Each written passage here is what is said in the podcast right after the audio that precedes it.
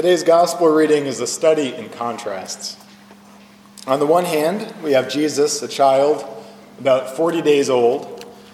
40 days was the minimum amount of time Mary had to wait before going to the temple after his birth. And on the other hand, we have Simeon and Anna, both of whom are elders in their community. First, we meet Simeon. Simeon, the tradition goes, was an old man who was waiting for what Luke calls the consolation of Israel. The consolation of Israel just means Israel's redemption. Because Simeon and his contemporaries, Joseph, Mary, Jesus, all the disciples, lived under the narcissistic tyranny of Herod. Herod, who ruled with economic exploitation, militaristic fear, and indifference toward those most in need. But Simeon had been told it wouldn't always be that way. God told him someday Israel would be redeemed and that things would be different. And more than that, Luke says, God told Simeon he would not die before he saw God's redemption coming into the world. And so Simeon went to the temple every day in hopeful expectation. Now, that hopeful expectation would have put Simeon out of step with many of his neighbors. Because the easier thing to do is accommodate Herod. You say, well, maybe Herod has some good ideas. You put up with the bad to get the good. Or just give in to outright resignation.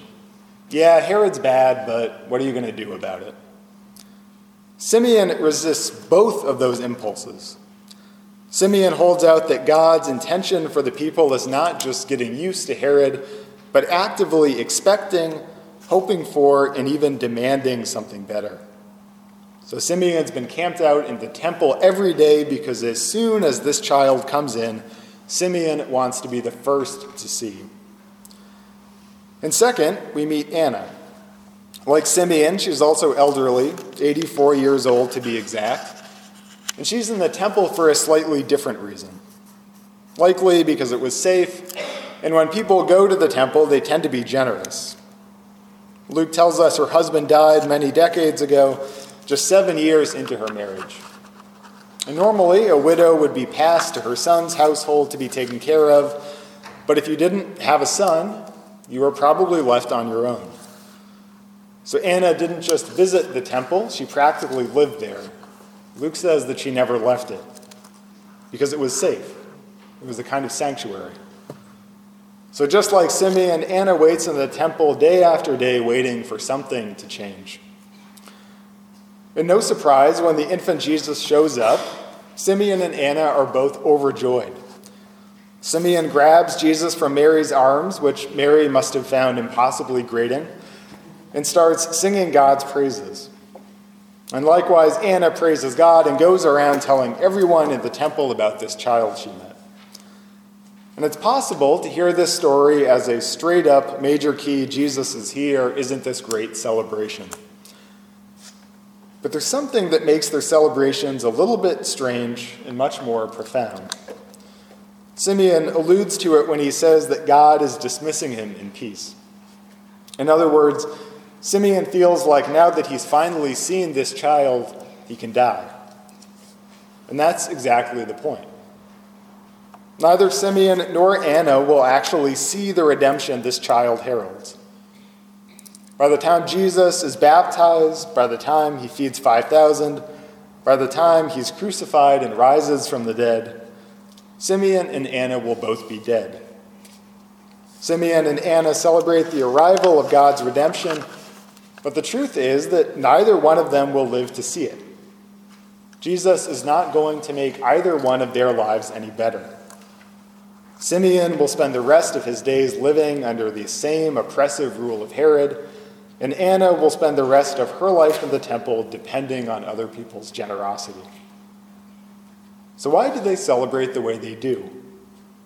This child is not going to make their lives any better, but why do they celebrate his arrival? Because Simeon and Anna remember that it's all about God's promise. Only God's promise creates something new that you can trust in. Herod can't do that. Herod deals in executive fiat. No sooner does Herod speak a word than his cronies go out and make it happen.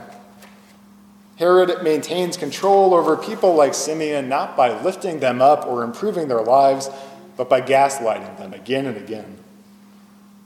And the system Anna's been failed by isn't trustworthy either. You get passed from person to person, household to household, and at some point you run out of options. The safety net becomes a safety thread, and when it breaks, you end up in the temple fasting all day, whether you want to be fasting or not. In a world that says there's not enough to go around, God's promise says there is enough to go around. In a world that's closing itself off, doors shutting one after the other, God's promise creates a new reality for them to depend on. And that promise moves Simeon and Anna to a particular kind of celebration. Because they're not celebrating for themselves, they're celebrating how this child will change the lives of others. This is a weird kind of celebration because so often our default setting is to view things in terms of us, to think things become real and urgent insofar as they affect me. But when we view the world that way, when we mistake the immediacy of our own experience for its importance, we turn life into a zero sum game.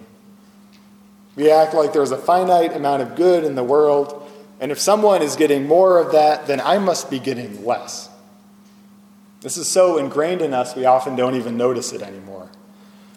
The other day, I was watching CNBC at the gym. I was also exercising, I wasn't just watching CNBC at the gym. But they have this fancy graphic that swipes right before they cut to commercial. And the tagline on the bottom of the screen is CNBC, get yours. And the obvious subtext is get yours or someone else who doesn't deserve it will take it from you.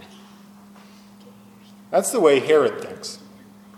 Herod thinks if someone below me gets any more agency over their lives, then I must be losing power. That's the way the system that failed Anna works.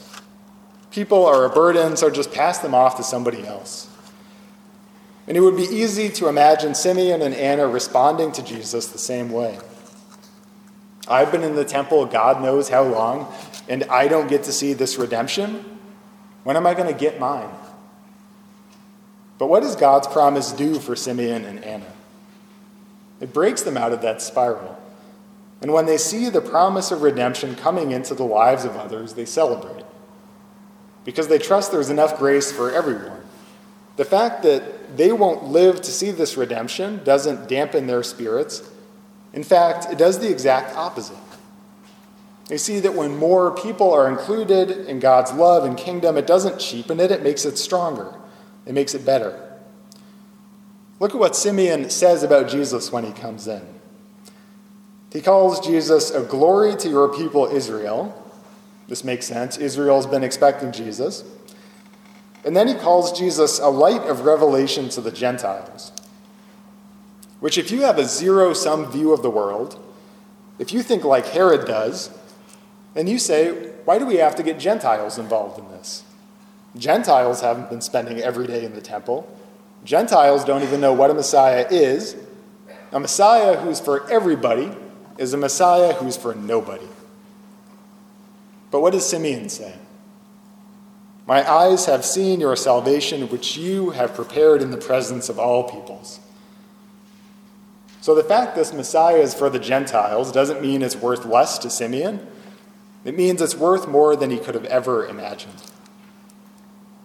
God's promise to Simeon and Anna, and also us, breaks them out of that zero sum view of the world and leads them into the greatest form of joy. The joy we feel when we experience the good fortune of others as if it were our own. And when we meet Jesus at table this day in this meal, God's promise does the same thing. The invitation to that meal is always open because the meal shows forth a new way of life. A way of life that resists the endlessly competitive, zero sum, get yours ways of the world. A meal where there is always enough. A meal where the unexpected guests make the celebration even richer a meal where we celebrate the redemption of others as if it were our own. So come, take, and eat, and see the salvation that God is preparing in the presence of all peoples. In the name of the Father, and of the Son, and of the Holy Spirit.